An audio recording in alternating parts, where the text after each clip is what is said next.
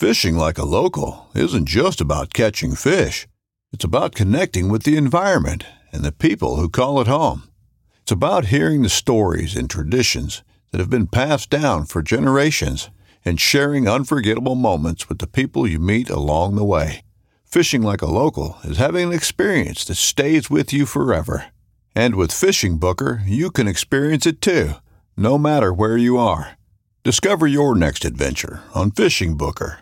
This upcoming concert season will be all about the boots, and Tecovas is your stop for the best in Western style. Tecovas has seasonal and limited edition offerings this spring and summer, including men's and women's boots, apparel, hats, bags, and more. All Tecovas boots are made by hand in a time honored tradition with timeless styles that are always on trend. And Tecovas has first wear comfort with little to no break in period. It's hard to find this level of comfort paired with this level of style. Stop by your local Tecovas store, have a complimentary drink or two, that's WCB style, and shop new styles. The smell of fresh leather and friendly staff are at your service. Many stores even have leather custom branding to make your boots truly personalized. And with regular live music and events, there's no in store experience like it. If you can't make it into a store, just visit tecovas.com. That's T E C O V A S.com. They offer free shipping on all boots, as well as free returns and exchanges, and ship right to your door. Go to tecovas.com and find your new favorite pair of boots today.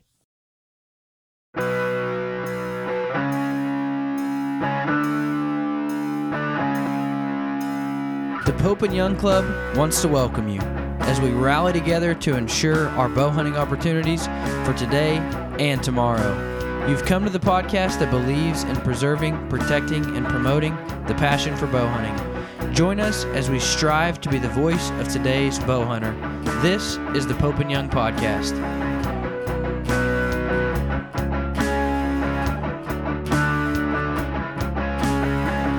Hello, everybody. Welcome to the Pope and Young podcast. Jason Roundsville here, joined as always by my co host Dylan Ray. And we have with us one of our corporate partners. And for those of you who don't know about our cor- corporate partner program, it is in the front of the magazine and it is vital to some of our conservation projects, some of our mission elements. And so please take a look on the website, on the front of the magazine. Check out our corporate partners because we can't do what we do without them. And so today we have from Selway Archery, we have Drew Kohlhofer. And Drew, thank you for joining us today, man. Great to have you on. Yeah, no, thank thank you guys for the opportunity to be on here. It's it's an honor. I uh been a fan of Pope and Young and all things bow hunting for a long time. So this is uh this is really this is really cool. Uh, thank you guys so much for the opportunity. Absolutely. Now, Drew, give us um, you know, give folks a, a background, a little about you, and also about Selway, so that they can hear about what you guys do and and uh, a lot about your company. Because I I don't know that everybody understands exactly what you guys are doing over there. So why don't you give us a, a background for us? Yeah, so so for me, I, I'm I'm I'm a lifelong hunter. I uh, I was fortunate enough to have a father who who picked up bow hunting in the mid '80s, like a lot of other guys his age, and um, you know, I just uh, you know, he raised me following him around in the woods, and that's just what we what I've always done. I I passed my hunter safety course in Ohio at the age of nine, and uh, I was bow hunting. I was bow hunting at nine years old, and so yeah, man, it's just been something that I've always done. Everything in life for me up until I had a family and even now still pretty much revolves around around bow hunting. It's just it's just ingrained. You know, guys ask all the time, "Well, why do you hunt?" Well, that's an impossible question to answer because I don't. It's just what what I've always done, right? what And else would so- you do? Start with did you start with did you start with traditional equipment? Yes, I did. I started hunting. I had a Ben Pearson Bronco um, that was right at right at the legal limit for me. And you know, growing up, I had been shooting a lot, and shooting a lot, so I could I could pull you know the poundage to my draw length that I needed. And Dad had me set up. I was shooting that Bronco, and I think it was his actually when he was growing up. So it was kind of kind of a cool legacy piece there. We still have it, and I'll pass it down to my boys. Um, so I was shooting that with a cedar arrow and a 1960, a 1964 Bear Razorhead. Is uh, what I, is what I started bow hunting with. And, and I thought some of my equipment was old. you know, or like. and then uh, fast, yeah, fast forward. So that was in '97. Fast forward three years, and then uh, so I took me three years to kill my first uh, big game animal, and I shot a whitetail doe in October of 2000 with my longbow, um, Easton Chat, Easton aluminum 2016, and that same those same bear razor heads. And yeah, so ever since, man, it's just the the, the hooks have been dug in, and it's uh, I haven't always hunted with traditional equipment, so I started with traditional equipment, and then um, through my high school years, I had lost a little bit of confidence in myself. I had missed a few animals, and I had a one bad day in the tree. And my uncle was like, "Here, um, you're going to take this," and he had an old Mathews. I think it was a SQ32 or Q23. I don't know. It was one of those, but uh, he backed the poundage way off for me and uh, went out the next weekend and, and, shot a deer with it. And that kind of, so for a few years there, I, I picked up a compound and I, I went on a pretty good, pretty good spree with that. And, and then uh, in 2010, I picked the, the, longbow back up and it's been pretty much all, all traditional since then for so, me. And then, and then Zoe kind of comes out oh, like, yeah, sorry, go ahead. No, I was going to ask you, like, because I've tried that whole method of like, my confidence is down with the with the recurve. Let's pick up the compound. And what I found is, if my confidence is down, it's down. Like no matter the weapon, you know what I mean. So, like, what was that process like for you, if you don't mind me asking? Yeah. So for me, you know, with the compound, the advantages to the compound are, you know, obviously we, we know what the advantages are for the most part. But for me, what it was was it was the mental aspect. Um, the built-in stop or the built-in kind of breaks within your shot, right? Where okay, it's not just pick a spot, come to full draw, you know, let it rip type of a thing. That's how I grew up shooting a stick um, you know, get the finger back in the corner of your mouth, you know, and you know, just drill at that spot, you know, like you're throwing a baseball. That was how I was taught. Well, with the compound, for me, it was okay. Come to full draw, you know, nose to the string, find your peep, you know, align your peep with your sight housing, you know, settle your pin. You know, it, it had those built-in stops for me as a kid. I, you know, when, when you get buck fever, having those, well, even as an adult, when you get buck fever, having those those breaks within your shot slow your process down and allows you to make a, a, be, a you know a better shot where you're more present within the moment and that's what it did for me. You know for me i was just glad to hear that you'd at least tried compounds because some of the some of the trad guys are man it is trad or nothing yeah, you know, and I think that we are, man, I don't, we don't really have to go down this rabbit hole if we don't want, but you guys can stop me whenever you want. But I think we are getting to a point now where there's been a lot of guys hollering about this for a lot of years. And Dylan, I think I've talked with you about it a little bit. We're getting to the point where bow hunting is so accessible now that there's so much competition for tags, specifically in the West, where you're seeing a lot of that man you know it's not saying that it's not accessible to go pick up a stick bow it's just going to take more effort right? Well we live in a society now where man i got to be careful here because I don't want to I don't want to upset anybody, but it's just the fact of the matter is you can go pick up a compound bow and get relatively proficient with it in a shorter amount of time than you can with the stick bow. And and that's why I think that you see a lot of the maybe a little bit of the animosity from the guys who do shoot recurves and longbows because they put in more work. Well, I put in more. It's the same the same concept of the, you know the student loan crisis, right? Like, well, I paid my loans off. Why do I have to pay these guys? Well, it's like I worked harder, so I should get more benefit, right? Like there's kind of that that mindset. Yeah. Well, and it's, well, and now we're seeing a little bit of these things kind of maybe come to fruition a little bit, where you know Idaho or not Idaho, but Arizona, they're losing their over-the-counter deer opportunities in bow hunting, and we're losing bow hunting opportunities. So I think what needs to happen to kind of pacify everybody to an extent is we need to figure out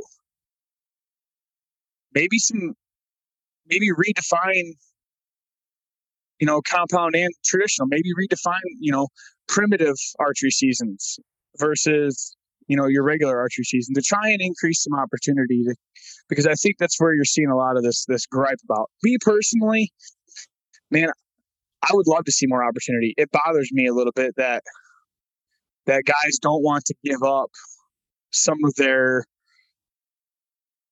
modern conveniences for the sake of opportunity. You know, I, I hear guys in Arizona gripe about you know, oh, the quality of hunting's going down, or, or wherever, you know, somewhere in the West, or it's harder to get a tag. Well, they don't want to give up their rifle seasons during the rut, or they don't want to give up, you know, just certain certain things. They don't want to give up their six week long season in Montana um, yeah. to try and increase opportunity. This is, man, it's a tough spot to be in. It's it's because you know we don't want to fight with each other because we got crossbows, right? Like that in Kansas. This is the first year I haven't drawn a Kansas deer tag since 2007, and that's there's a lot of factors that play into that. YouTube, crossbows. There's a lot of you know different things. You know the popularization of bow hunting, which isn't a bad thing. I like I want guys to be able to to go out and enjoy the same stuff that I'm doing because, man, I'm so we you know we're all so passionate about this that. Um, you know, you want to share it with other people, but man, it's kind of that sword that cuts both ways. Yeah, it, it is. And it's, I know, um, like Oregon has a few seasons. I think the Trout Creeks and uh, Hart Mountain has a season that's just traditional yep. year only. And, um, and you know, I, I fault Oregon Department of Fish and Wildlife for a lot of things, but there are a few things that, that I appreciate the way they do it. One of them, you know, like they're the way they split their archery seasons is, is, good because they have a few of the traditional and it's strictly traditional gear. And then even their muzzleloader there's no you know no optics or anything like that open ignition. So they they've stayed pretty close to what i think the route was supposed to be when when those seasons were started. So i yeah, fault them a lot those, but i gotta throw them a shout out on this one you're definitely right. And the Oregon bow hunters um, have done a really good job of lobbying for that type of stuff, for just to create opportunity. Because a lot of those guys um, I'm friends with, and they saw the writing on the wall a long time ago, and they tried to get ahead of it. And um, I, like I said, I applaud them. They've done a really good job of, and that's why it's important to join your state bow hunting organizations because you know, a lot of them are active in in trying to preserve some of this stuff. I know there's some guys down in Arizona that are working on doing the same. Um, Nevada had similar proposals um, to try and get some, you know, some units opened up for, you know, more primitive archery types type stuff. And yeah, I think that's the future. I think that's the way to go. Um, you know, especially and then with muzzleloaders. I mean, man, muzzleloaders now are they're interesting. Even the iron sight ones. Oh yeah. man, we could we could go down around. I'm not. I don't want to. You know, I don't want to open up that can of worms. But I would just like to see instead of trying to take away stuff, man, I would love to see us get more proactive about, about trying to create more opportunities. It, you know, where where where where we can. You know. Yeah. Yeah. And and out here, I know we get grief, you know, as, as do you with the the crossbow issue because there's states where they allowed them into archery seasons, and now it's hurting their archery season. And you know, here we've got them; they belong. You know, you can you can shoot a crossbow exactly where it belongs with the rifles. So, yeah, yeah, there's some states that got ahead of that game early, uh, and they just put it in the regs like, hey, you can use one during firearm season, and uh, yeah. yeah. But you know, it's a lot of unfortunately, a lot of that is is dictated by money, uh, especially here in the East. You know, uh, and uh, you know, I live in Michigan, and I hunt a lot in Ohio. Um, you know, some of the highest concentration of bow hunters in the country are right here. And uh, man, our hunters in general as well. And it's just uh, man, pub. You know, you go out October, it's it's no longer uh, what October once was. That's for sure. But uh, yeah. there, there's more guys. There'd be more guys this parking lot that I by my house here, this public ground that I that I that I'll sometimes go into, but I, I travel by it all the time. And there'll be there will be more cars there opening day of archery season than there will be opening day of firearm season. Wow. Yep. Yep. But yeah, it's just uh, it's just a weird deal. But anyway, um, you know, I, back on track here with Selway. I uh, so growing up, you know, I don't know if you guys are familiar or not, but like there's a lot of uh, rendezvous they call them and bow shoots. It's a big gathering of a bunch of traditional archers would all come together and camp out for a weekend, shoot 3D targets, um, have vendor tents set up. Well, I grew up going to those with, with my dad here, especially here in Michigan. There were several big ones. You had the Great Lake Longbow Invitational, which was huge, and then you have the Eastern Traditional Archery Rendezvous um, over in Pennsylvania. That's a big one. Still is huge. I mean, it's a there was I don't know how many thousands of people there were there this year, but it was a it was a big one. But so I grew up going to those, and Selway originally started by Gord, Gordy Mickens and Dwayne Jessup over in the Bitterroot Valley, Montana.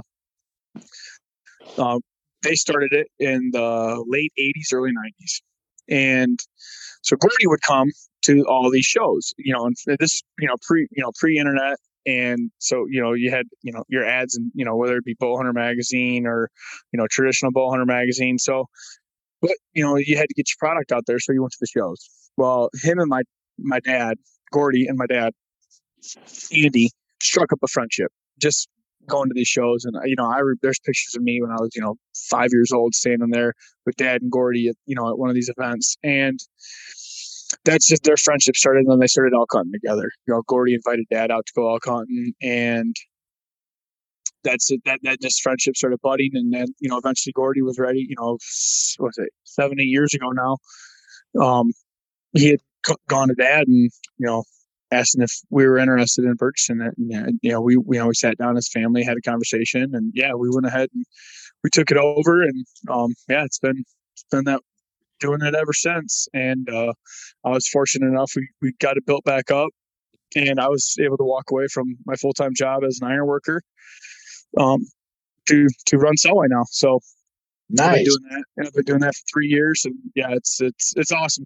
You know, a lot of it, yeah. I, had to take you know a smidge of a pay cut, but man, the opportunity to be self-employed, I get to take my kids to work. I get to take my kids to work with me. Um, you know, kind of make my own schedule. It's uh, it's a real blessing. That's great.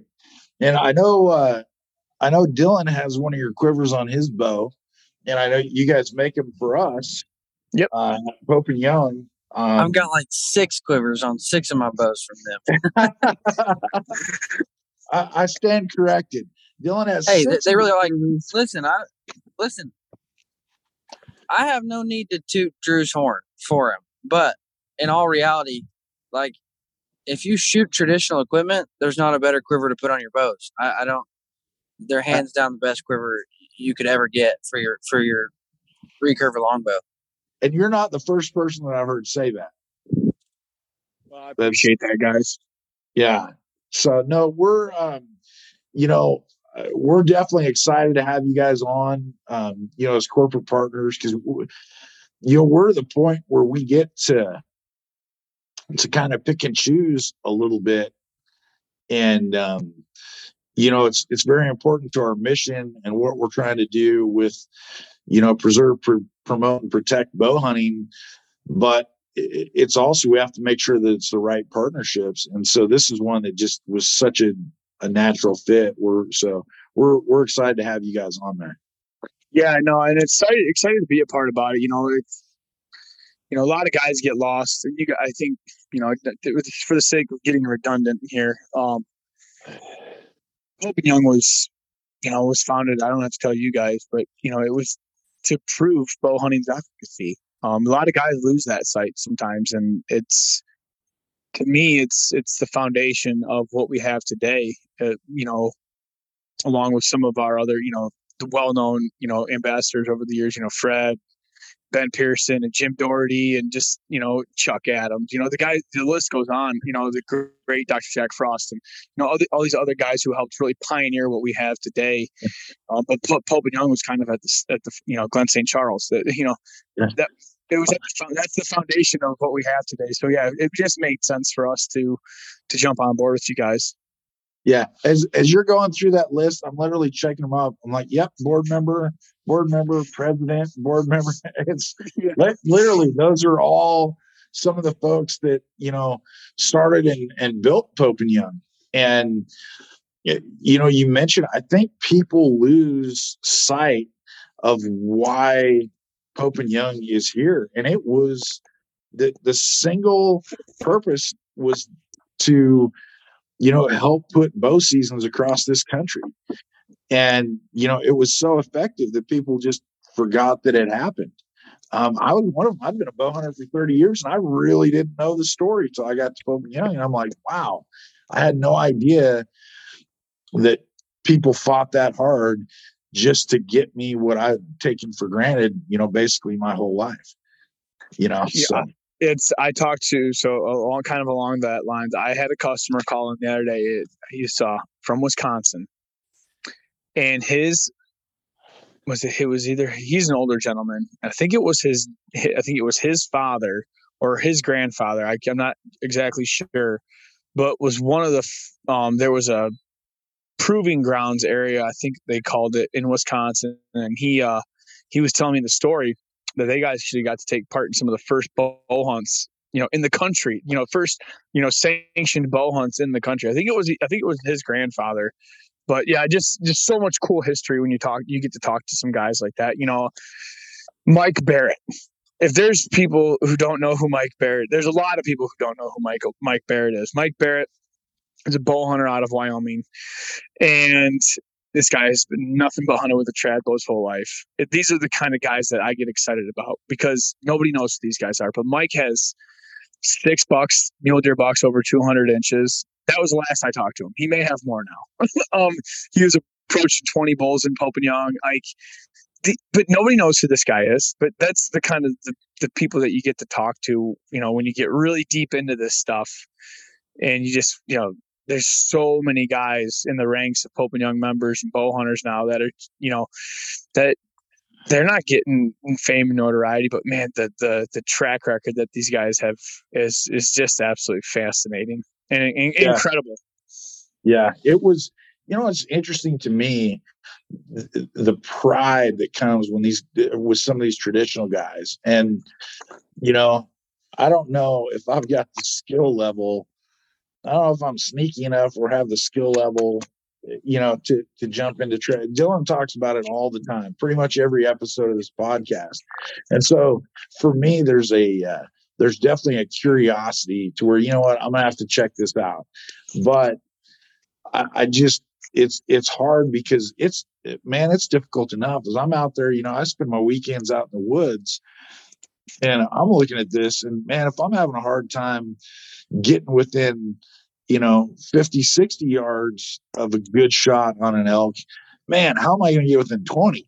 So, it, and it's, you see these guys and, and, and they're all about it and the level of pride they have. And even, uh, Dylan, who was the guy we just did the Boone and Crockett Award for? Shot a monster blacktail, and um, and then you start talking to him, and it's just one of a, a number of trophies that he's got. Yeah, you're talking about Tavis Rogers. Yes, yes, that's right. Yep. He's speaking for a second, and he's super nice guy, nicest guy, most appreciative guy, and he's doing that all with with trad gear, and it's like, eh, you know, okay, clearly he's in a league that I'm not in, but gosh, you, I you really have to respect the, the guys that are doing it that way. You know, but you know, I, I, heard a guy one time say, "Well, it was Fred Eichler." Um, he was talking about how you know, once you've done it for so long, he's like, if I want the challenge, then I pick up a compound because it's like, for me, this is more effective because I've done it for so long. It's like when I pick up the compound, then it's like, oh crap, man, this is going to be hard this week, you know? Um, Eichler's, made comment, Eichler's made that mention before as well. Like he feels more lethal with his recurve in his hands because there's yeah there's less to do. There's less going on.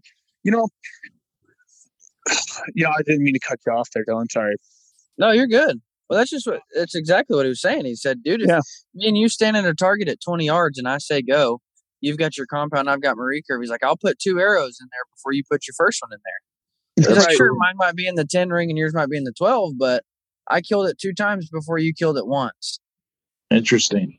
Yeah, they, you know, and it, the beauty of traditional equipment it, when you decide to decide to take that leap is you know, there, there's a really good video. I think Sitka put it out, but it's um, it was produced by some friends of mine, the White brothers, uh, Rock House Motion, and um, it kind of just it's like a quick little view. It's called the challenge, and it's got Nick White on there. And Nick says this. Nick says this comment. It's like it's the perfect relation, give and take relationship. You get in what you you know you you get out of it what you put into it, and that's what I like so much about hunting with the recurve or longbow is because it's on me. You know, it's I don't have any equipment to really rely or to to lean on to help get me through it. If I'm not on my game, then I'm not making that shot. And I like that pressure. I like that, you know, you know, the the countless hours of putting in the work, you know, it's super rewarding when you are able to uh you know, to to make that good clean kill on an animal. Like, man, there's just no better feeling. See, and I get that, but for me, I know some guys that like they have a hard limit. They're like, okay, my my max effective range is 25 yards. And I look at that and I'm like, you know, I'm shooting a compound bow and, and I backed it off a little. I was I was shooting at 80 pounds last year and I think that was a little much. So I backed it off just a little bit. But I mean, it, for me, it's kind of nice to know, you know, the other day I had a, a branch bull at 33 yards last weekend. And it was nice to know that if I wanted him at 33 yards, it was over. It, wasn't like, oh no, I need to get eight yards closer. so there's, you know, I, you know, I think that's the beauty of it, knowing that you're gonna, there, you're gonna, you're gonna lose sometimes. And I've heard it said before, you know, a lot of my turkey hunting buddies, in response to some of this uh, turkey reaping that has gotten really popular lately, you know, it's okay if the animal wins. And um, it's okay, you know, they, they said it's okay if the bird wins. And, you know, and I, you know, take the bag. It's okay. It's okay to lose. You know, it's Yeah. okay if that buck fools us or, you know, that doe slips away. Like, that's okay. Um, and I said, man, at the risk of sounding like an elitist, because we get painted as trad guys a lot of times. I think I think a lot of guys kind of misinterpret where we're coming from, and they think that we're just uh, these pompous elitist guys who think we're better than everybody. And that's I don't think that's the case. Um, I think it's just a. I'm not saying that people don't have more. You know, one guy has more respect for an animal than another guy, but it's just a different. It's just a different mindset. yeah, is the best way to describe it. You're like, it's, it's okay if the animal wins sometime. I'm like, I'm out there and the animal wins plenty with me. So, and I, right, right. and Drew, I don't like to lose. So it's, it's okay for the right no yeah exactly you know and it's like you know i just i see a lot of you know it's you know you were talking about you know getting into it or whatever you know these i will tell you what in the past five years when since traditional archery had a really big resurgence i would say in 2015 2016 when um you had the push archery come into come on the scene with a lot of their technical um, education. You had Aron Snyder, you know, from Kifaru pick up pick up the recurve, and you had this this resurgence, you know, this big flocking to the community. And I will tell you what, there's guys out there that picked up a, a a transition from a compound and picked up a stick bow just out of curiosity. And these dudes didn't miss a beat. yeah. they were, kill- they were killing stuff with their recur or their compounds, and they picked up the the the, the stick bow, and they they didn't miss a step. They just kept right on right on filling the freezer and putting big animals on the ground, and that's that's not like that's that's not just a couple of guys. There's a there's a whole bunch of guys who are just absolutely lethal with it in their hands, and they've they found a love for it. And I think it's great, man. I really, uh, the more guys we get shooting stick bows, the better it is for bow hunting, in my opinion. Yeah. Yeah. Well, there's there's definitely some guys out there that are doing it that are just uh, unbelievable. I mean, I, I wouldn't want to pick up my compound and go compete with some of these trad guys. Really, you know, may, maybe at 70, 80 yards, you know, on a target, but certainly I, I wouldn't want to, you know, say, hey, you know, Jim Williams, why don't you grab your trad bow and let, let's go. Yeah. He's going to kill a bigger buck. yeah, Jim, Is Jim is uh, Jim's awesome. Yeah, Jim, Jim is uh, Jim's definitely one of those guys that I look up to. Yeah.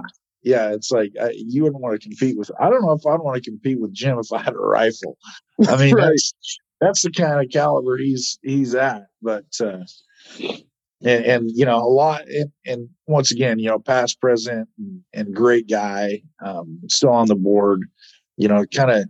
I, I see folks and and uh, and his name always fits in. You know, with with the list that you were mentioning earlier. You know, I, I look at Jim as a guy who's who's still carrying the torch for us. Yep, there's you know there's there's something to be said for, it. and I, I would encourage anybody listening, man, go go know your history. Go go remember these guys. Go learn about some of these guys who helped put bow hunting on the map and make it what it is today.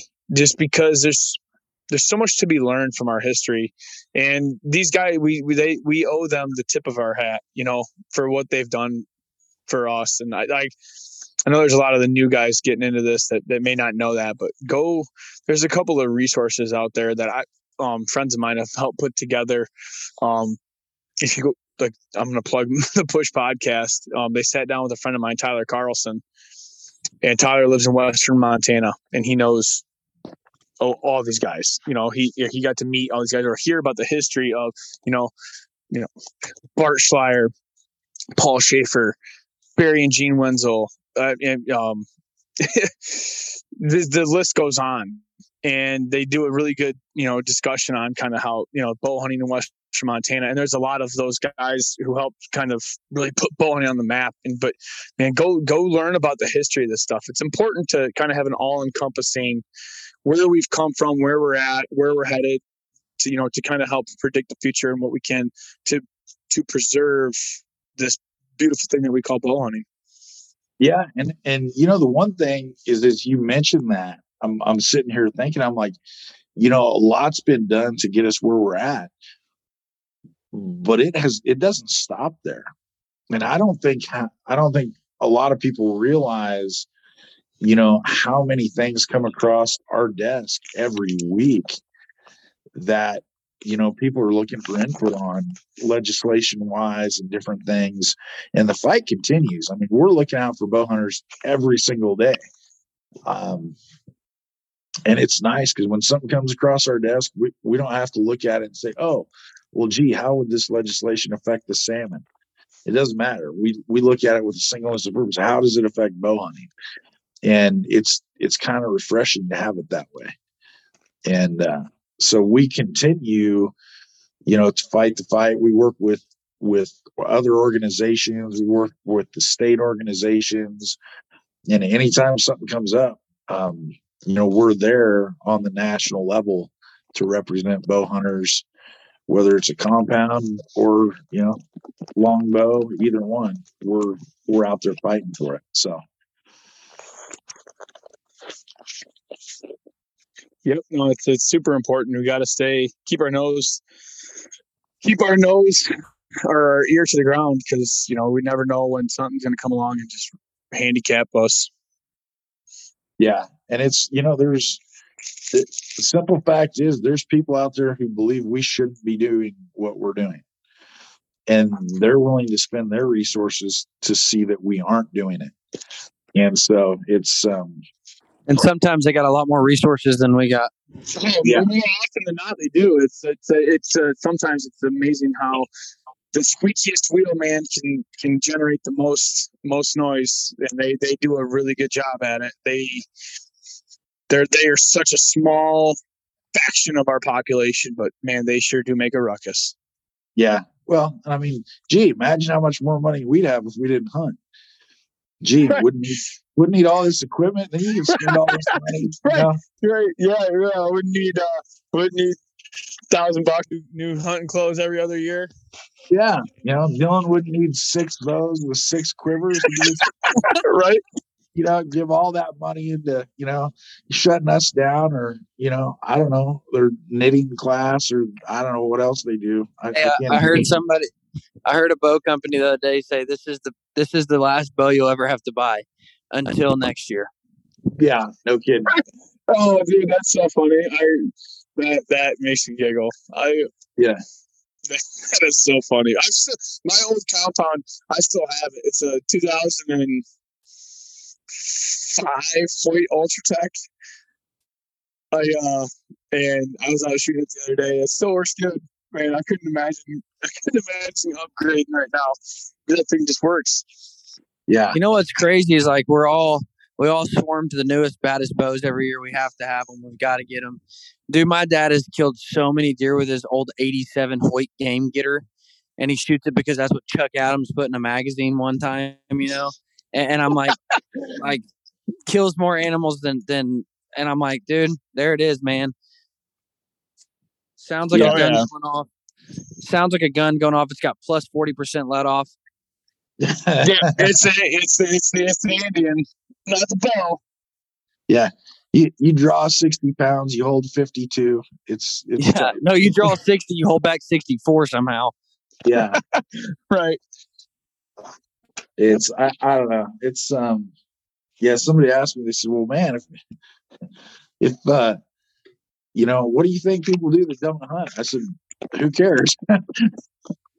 so Yes, I had a guy ask me to score the football game the other day. I go, "What game?" yeah, I guess like this, this, you know. And as I've, I used to watch sports all the time, but as I have a family now, and like I have to channel my energy into certain places, like I had to cut, I had to cut, cut football out of the program. yeah. I think I think a few years ago a lot of people cut football out of the program. However- Whether whether he watches football or not, dude, my favorite quiver on planet Earth is my custom Arkansas Razorback quiver. That's Oh, on my that's right. right now. Oh man, you you know what? You do a good job working Arkansas and everywhere you can, Dylan. I appreciate that. Hey, somebody's got to. I mean, That's you right. know, That's all. somebody's got to, dude. Big Yeah. Suey, right? Isn't that how it goes?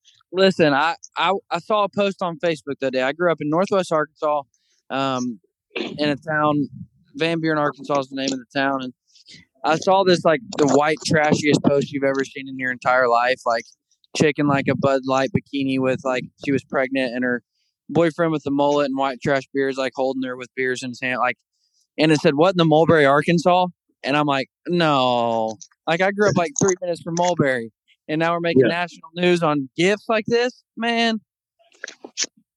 Yeah. Okay. Well, I'll tell you what. You know what? We're gonna know for for sure if Dylan is a true Razorback. If if on our next podcast he's got one of the the the hats, the Arkansas pig hats on. Oh, That's oh, I've got we'll- one. Oh, I've got one. So we're gonna we're gonna wear that on the ne- next podcast we do, man. You got to break Yeah. that out. I can do it. Okay. All right. That's awesome. Yeah. Well, Drew, what is uh what is up for you? I know uh, we're talking just just off camera a bit. You've got uh had some good news from Utah this year. Yeah, I uh, I was fortunate enough. I pulled a limited entry uh, deer tag for uh, November, so I um I'll have the tag I drew I could hunt with a handgun. And this is so caveat. We talked we you know earlier we talked about generating opportunities. Well, Utah made a hunt. And it's, um, you can hunt with a handgun, archery, muzzleloader, or shotgun. Um, if you hunt with a firearm, it cannot have a scope. But I'm Okay. I'm bow, I'm bow hunting, but it's a limited opportunity. Um, maybe some guys want to put in for it, maybe they don't because you know the, you know you have to limit yourself with the weapon. Um, but creating more opportunity. So when that popped up, it was a no brainer for me. I looked at the dates. I'm like, yep, I got familiarity with the unit that I put in for. Um, got some guys that, that hunt it. I got some knowledge, so I'm I, you know I'm jumping in. So I I put in for it the past three years, and I, I pulled it this year. Only non-resident permit. Don't ask me how. I should have played the lottery as well, but yeah, it's dumb luck. And uh, yeah, so I'll be headed down there for two weeks in November, chasing uh, chasing bucks down in the desert. You know, that's I'd, I'd have to look at that because as you were going through that list, I'm like, okay, you know, I've got to. I'm going through and I'm like, okay, what would I use on that? Because I love my Benelli shotguns, and they're very effective. But I, man, for deer, I'm not. I'm not just not sure.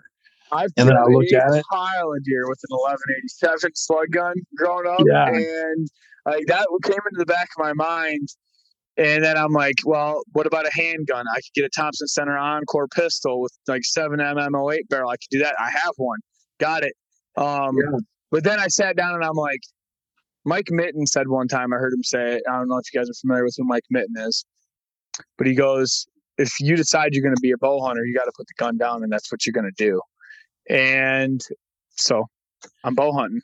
That's well, and I'm looking at it. and I'm like, you know, it, between the shotgun and then I've got, you know, I've got a uh, Thompson Center. I don't know if I got a seven mm 08 barrel, but I've got some different barrels, and then I've got a, you know, Super Red Hawk. It's got a scope on it, so I'd have to come. But I'm like, man, at you know, if I was stretching out to 60 or 70 yards, I think my bow, in that case, would be my very best weapon. And that exactly why I pretty much settled on my bow. Um, I'll have my compound as backup. Um, for whatever reason, I completely fall apart, whatever. But yeah, that that, that reasoning is why I just decided, you know what, I'm not gaining a whole lot of advantage by going to another weapon, and I'm not spending five grand on a on one of these new muzzleloaders with the the adjustable turret rear sight that you can run a dope chart out and be get proficient to 500 yards. Like I'm not Yeah. not playing that. I'm not playing that game. See, I Um, don't have the eyes for that. My eyes don't allow for that. I've, got- I've got buddies that that far. I man, I can't see. That's why I quit muzzleloader hunting years ago. is I just I can't see good enough to do it. yeah, for me, it was a no brainer. It was like, yeah, I, I went through my options. I know what I have. Like, I'm really proficient with some of these other weapons. And I'm like, yeah, I'm just gonna go bow hunting. um, Yeah. Good just, it's just gonna be. I'm, I'm gonna take that uh, Montana or not the Montana, but that uh, that ultimate ultimate predator mule deer decoy, and I'll have that if I need it. And yeah, we're we're backpacking into the desert, and yeah, it's it's gonna be awesome. Just my dad and I are gonna go. Maybe maybe I'll see if I can't put a camera in his hands so he, he maybe film some of it. But yeah, it's uh just going through my gear list right now, getting everything put together. Um, you know, just sure, you know, getting rid of stuff I don't need, so I'm not taking extra weight. And yeah, it's gonna be a it's gonna be a true wilderness hunt, and that's I'm I'm oh man, I can't I I'm excited. I I'm absolutely excited. Well, well, congratulations on getting that tag. Make make sure when you send us your field photo, you, you got your got your uh, Pope and Young hat on in it. We like to post those. Okay, yeah, yeah, I can do that.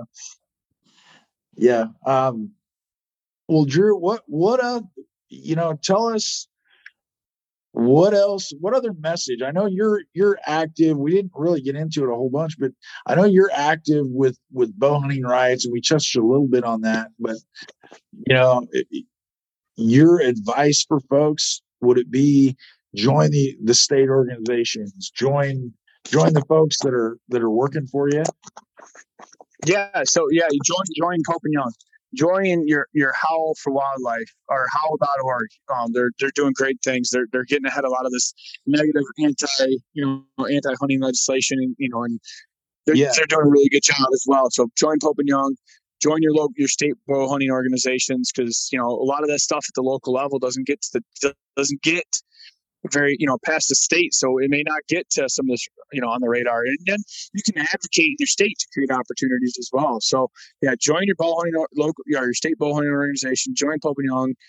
Join you know groups like Howl for Wildlife that are out there actively getting ahead of the curve, um, and and and fighting. You know, staying instead of playing defense all the time.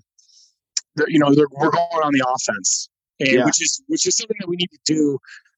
Uh, just, I mean, as more you know, traditional stuff, um, traditional Americans, for lack of a better term, uh, we need to we need to do anyway. We need to get on the offense and stop uh, stop constantly playing defense. But Yeah, that's that's- that's and there are links on our website. They're a partner of ours as well, and we saw what they were doing. And even before, you know, they they officially started their new their new program, and it was like, gosh, this is it's literally turning the antis. You know, er- everything the antis do so well, and we just sit back. We think, hey, if we do everything, you know, if we just do the right thing, it's going to work out. But it doesn't work out no, it you doesn't. You can't just do the right thing and hope that people recognize you're doing the right thing. You have to advocate for what you are doing. And you know yeah and exactly you know and you can't how can you expect to win against a group of people who doesn't play by the rules who Yeah. uses loopholes in the system um, to make sure that everything that they're doing is paid for. You, how can you expect to get any victories by by being nice and, and, and not getting your hands dirty? Yeah. Yeah. It's um you just, you know, I, I think a lot of us you you just think, oh man, if we do the right thing, it'll all work out. And it doesn't. It doesn't work out. No, no, no. It's often not, not often. It does not sometimes. Um, you know that said, you know, on you know to to to yeah. Sorry, I got uh, I got four year old asking for a popsicle. Yeah. Um, but anyway, um, to to to add on to that, you know, just don't lose. You know, for the new guys coming in, I, I'll say this again. I think it's a very, very, it's adamant that you know how we got to this point it's it's it's it's it's absolutely crucial in my opinion. It's it, it's I wish that in bow hunter education they taught bow hunting history. There was a course on on bow hunting history because this hasn't always been a thing, like you touched yeah. on before. And I, I would just implore everybody go learn your history. I mean, it's so one of my favorite things right now in the world. Vintage camo patterns are come like old school tree bark, old school bottomland mossy oak, old real tree. Like I, I just had a recurve built by Michael Arnett at Tall Tines Archery with old Advantage, real tree Advantage classic camo limbs. Um, just uh, you know, but that stuff's really it's the history. You know, it's kind of coming back in in vogue, right? And it's, but it's super important just to know. Like I said, I'll beat this dead horse. It's you got us to know where we came from yeah. where we're at now to help we're you know trying to put us on a good trajectory into the future to make sure you know and that's the other thing that i'm doing. You know get your kids out man. That's i have a daughter and three sons. Um they, we are active in the outdoors. We're active shooting our bows. We you know take them hunting as much as i as much as i can you know out, even outside of youth seasons. It's it's to get them out there like just like what my dad did with me I did. We didn't. We didn't. There was no special youth hunting for me growing up. It was we was swim hunting, and that's it's don't. And when you do that, don't always make it easy on them. You know, it's bow hunting is a tough thing. Don't paint this false reality for these kids. And this is something I'm a big advocate about. If we make it too easy on them, when they do come face some adversity in hunting, there's a pretty good likelihood they may they may scrap it you know, especially kids nowadays, they got all of these distractions in life and all these other things going coming at their heads. Um, it's important to try and get, get our hooks into them, you know, in the outdoors and teach them teach them to love it because and Will Primos said it best. You know, if you teach somebody to love something, they're going to take care of it. Yeah. And that's well, the, you know the future. The kids are the future, man. They're they're they're it's they're everything. Because if we don't have them, you know, we don't have. What are we doing this for if not for them? Right. Absolutely. Well, well, we're we're going to keep fighting the fight. We know you're there with us, and uh, and we appreciate all that support. You know, Drew, the the one question we ask everybody on this program, and we've gotten some great great answers throughout the course of this the show. When you find yourself you know, headed to Utah on a mule deer hunt for the rut, or when you find yourself up in a tree stand for for whitetails at home, what is one non-traditional item that you find you can't live without in your pack?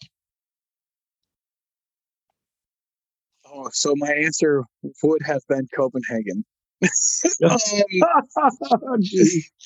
but I don't do that. I quit. So uh, this is my first fall heading into the woods without that. So I, uh, man, that's is going to be man the one piece that I yeah yeah it would have been Copenhagen would have been my answer. Just being honest. Yeah. Um, but oh, I I have I have a hat that whether I have it on my head or not, it is in my pack. I've carried it with me. It's this old like full blown Gilligan Island style, like old duck camo hat. Now, whether I have, like I said, whether I'm wearing it or whether it's in the pack, I have to have it with me. There it's, you go. It's, it's superstition. I like it. I'm telling like you, man, people underestimate the power of the lucky hat. Yes. They underestimate it. And it's, I was at a at a place a few weeks ago, and and you know sometimes you just need to change it up. You know the the mojo's not right, or you know the animals just aren't doing the right thing. I said, all right, man, today everybody everybody does a fresh hat. Whatever hat you've been wearing, leave it in the you know leave it in the tent. Everybody does a fresh hat, and I'll be darned if if things didn't start changing up. Oh, So- man. so that's funny that you say that. So my dad, he's up at elk camp right now, and um, so our elk camp is a friend of our is our friend's cabin up there, and I had lost a hat up there two years ago, the year that I called in my dad's. I called in a bull for him in 2020, and uh, it's just a super special moment. And I had that hat on. Well, I lost it, and I was panic struck, freaking out, like man, it's gone. I was just sick. Well, he found it yesterday. There was a rain, the- poured down rain. He stayed at the cabin, helped clean, clean up the cabin and everything. Well, he found it underneath the bed, one of the beds. And, Nice. and I said, You have to wear that hat hunting tomorrow. Yeah. So I sure. think, and he, and he just texted me and he goes, I got a bull working. So while, while we've been on the phone recording, my dad texted me and said, You got a bull working. And it's the hat. There's some, you have to, you know, the hat is everything. It's the real rally cap, you know? So I had a guy. Um, is I wasn't hunting with him, but we are in the same area, and, and we were just visiting, and and he wasn't having great luck. And I said, you know what? Sometimes you got to trade it up. I said, you know what? I'm going to do you a solid. I'm to get you my lucky hat. And I handed him. I had a Pope and Young hats, one of the KUIU patterns, and uh, and he looks at it. He's like, really? I was like, yeah. Try this out. It's a lucky hat. Can't go wrong. Next thing you know, he goes out that day, shoots an elk, first elk with the bow. And uh, he's like, You don't think you're getting this back now, do you? I was like, You know, enjoy it. Wear it in good health. But, uh, you know, you can't tell him that that was not a lucky hat. Probably had nothing to do with him getting an elk, but it's still sometimes you just got to change it up, change the energy just a little bit. And I, I think a lucky hat can do that for you. Yep. I uh so when we jump off the phone here, I'm gonna jump on give my old man a call and see because he texted me that and then he called me. So maybe we got some good news. All right. Well, Drew, hey, man, um, thanks for joining us today. We really appreciate Selway being a corporate partner and uh, helping helping us fight to preserve, promote, and protect bow hunting. Um, and uh, thank, thanks for all you do. You know, being an ambassador for the sport all all across the the country. So we sure appreciate you. No, I appreciate you guys having me on. It's a, it, you know it's an absolute honor to be affiliated with you guys, and um, you know I just yeah super super thankful. Excellent. Are we going to see you in Reno? Uh, I hope to this year. I uh gonna I'm trying to uh, get all the stars aligned. I'd like to at least if we don't have a booth, I'd like to at least just come and and rub elbows because um, I got some good friends that live out that way anyway, so they'll be there. And um, I've heard nothing but good things about some of the bow hunting relationships that can get started at at uh, at the convention. That's a fact. Well, we hope to see you there. And uh, anyway, appreciate all your support, Drew. Have a great one. Yeah, Good no, luck to you, guys. Uh, Yes, I, I'll let them know. Thank you guys. Yeah. Bye.